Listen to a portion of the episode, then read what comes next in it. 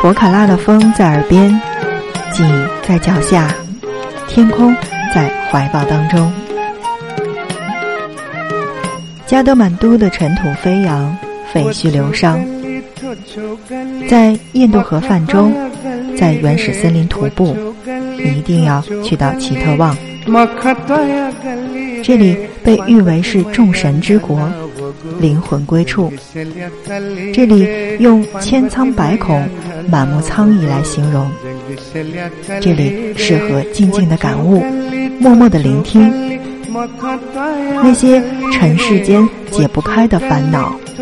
已在时光里慢慢的消散。欢迎来到尼泊尔。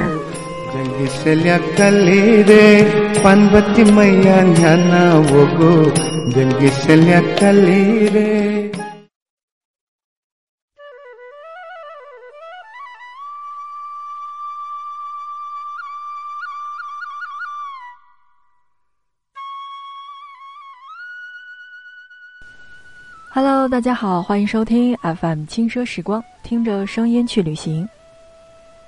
在前几期的内容当中呢，我们是给大家来介绍到了尼泊尔地区，那包括加德满都的一些景点。那么在今天的节目当中，我们来说一说当地的这些，呃，需要吃饭的地方，或者说我们要住宿的这个问题。那我们一起来关注到今天的在尼泊尔加德满都餐饮以及住宿、购物等等这些方面的情况。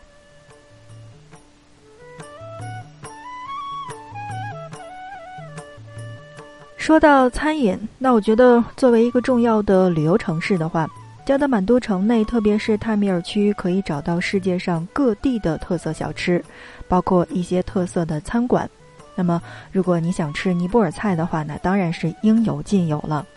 当然，如果你觉得嗯尼泊尔菜好像吃了好几天，那么我们可以换到意大利菜、日本菜、中国菜、韩国菜、泰国菜等等，也是一应俱全的。当然了，以前的加德满都的餐馆在许多的旅行者心中是以上菜慢而著称的。如果很饿了，你才去找餐馆的话，那么常常会让人等到抓狂。但是，如今的上菜速度已经有了明显的改善。那另外呢，在点菜之前，先可以去询问一下这个菜色的价格是否已经包含了百分之十三的税和百分之十的服务费。那么，既然是说到了这个菜的税和服务费的问题，下面呢，我们来跟大家来说一说小费。尼泊尔的英文普及度是十分的高的，那么可以用英文来进行点菜，所以很多的小伙伴不要担心语言不通的这个问题。一般呢，在小吃店吃饭是不需要给小费的。但是，如果你在的是高档的餐厅去吃饭的话，可以根据菜单上面是否写明已经包含了百分之十三的税和百分之十的服务费，考虑是否要给小费。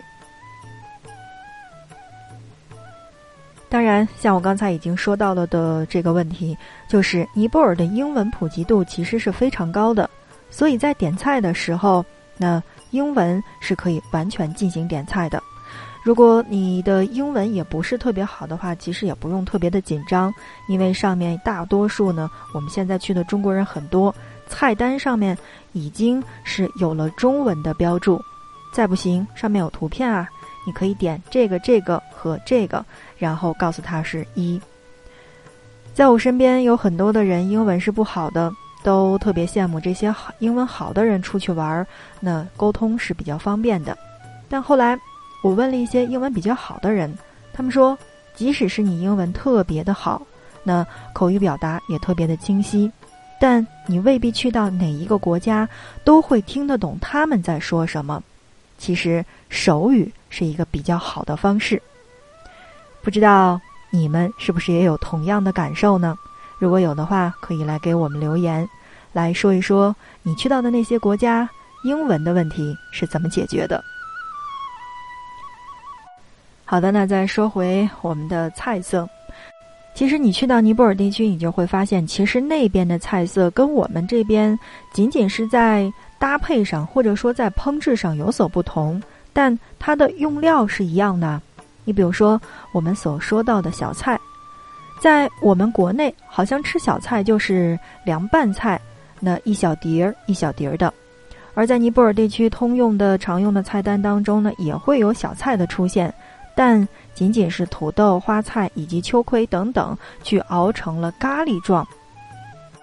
而如果你去过拉萨，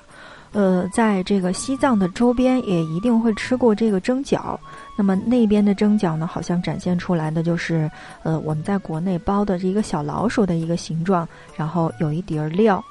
嗯，蘸着吃味道还是不错的。所以呢，吃的问题呢，仅仅是来给大家来进行了一个呃小小的普及。当然了，在我们的节目当中，其实真的是很少来给大家介绍当地的这个餐厅，因为每个人的这个口味是不一样的，他想去到的地方也不一样。但是呢，我要告诉大家的是，嗯，就像我们在其他的节目当中说到的，你真的是去到了一个地方的话，那你会发现手机里面装了特别多的这个旅行的 app，其中呢也包括吃饭的。那么这个时候，你就会用到一些的这些 app。去找一些好吃的，或者当地的一些餐厅当中有去过的小伙伴一定会告诉你哪一家哪一家最好吃。但今天我要告诉你的是世界上的特色，我比较喜欢这家店铺的名字，所以来给大家介绍一下这家世界特色的牛排店，叫做珠峰牛排店。没错。我好像确实是因为珠峰这个名字而喜欢这个地方。加德满都最受欢迎的这个一家餐厅，也许许多的旅行者，尤其是中国旅行者，在加德满都都是必吃的这家店，叫做珠峰牛排店。许多人在尼泊尔经过了数天的徒步之后，会来这里享用一份巨大的牛排。当然了，那我要告诉你的是，嗯，如果你在这家店不特别交代，要做成七分、八分、九分，或者说全熟的这个牛排的话，那他们一定会去给你做成五分熟。所以这个问题呢是一定要注意到的，因为我在国内的小伙伴有很多是只吃七成熟或者说全熟的牛排。如果你在这家店不是特别交代的话，通常上来是五分熟。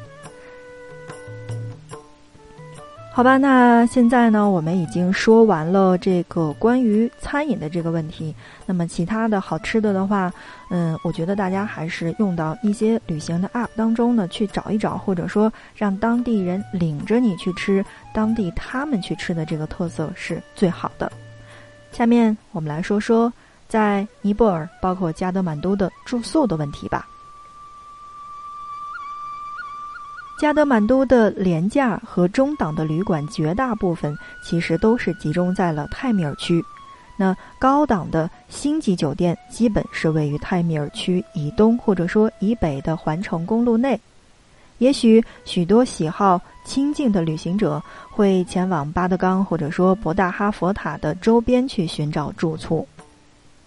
另外，我要告诉你的是，加德满都是经常去停电的。较好的旅馆和酒店一般都会自带发电机，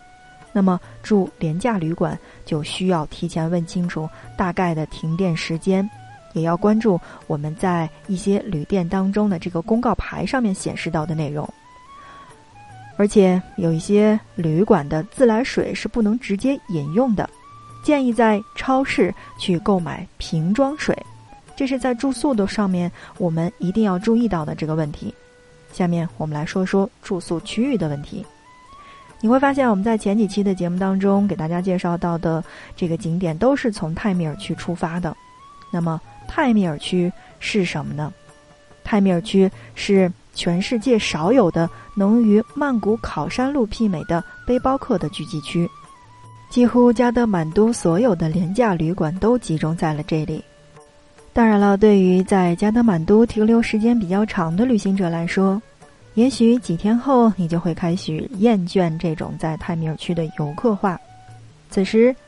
宁静古朴的巴德冈和博大哈佛塔周边会是更好的选择。所以呢，我们在下面的时间来小小的关注一下博大哈佛塔的周边。博大哈佛塔的周边，这里是喜欢清静的旅行者以及禅修者的首选之地。在博大哈佛塔北部的雪谦寺以及塔拉姆寺、昆达寺周边，有数家环境清幽的住所。有些由佛寺直接经营的旅馆当中，也居住着许多长期在此修行的信众。而巴德冈地区，其实，在早在很多年前。许多的厌倦了泰米尔区喧嚣的旅行者，已经就把巴德冈来作为了加德满都谷地的落脚点。所以，其实你在去之前，也一定会做到住宿的这个攻略上面。那我要告诉你的是，那在泰米尔区许多的，呃，这个我们的价格呢，是在三百到七百卢比之间的廉价旅馆，以及两千到五千二百卢比的中档旅馆。那如果你是在未经预定的情况下，就一定要经过一番砍价才能得到更实惠的价格。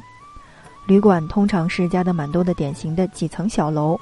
设施简单、干净漂亮，有些还带着小花园，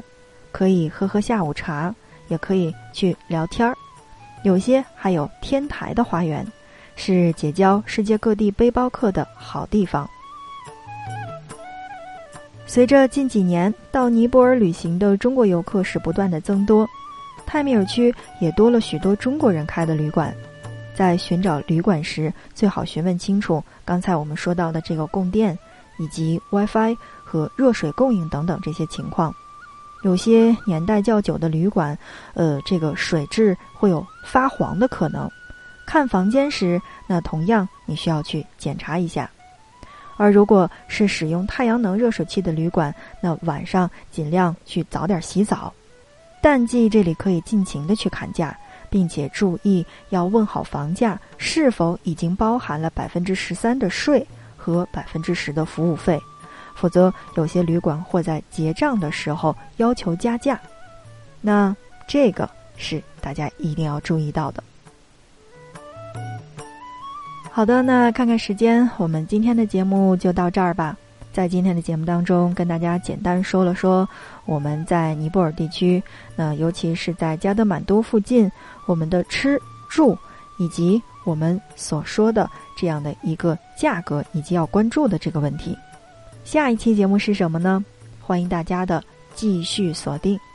那还是那句话，你的订阅是对我们节目的最大的支持。有什么样的想法和建议的话，同样也可以留言。我们下期不见不散。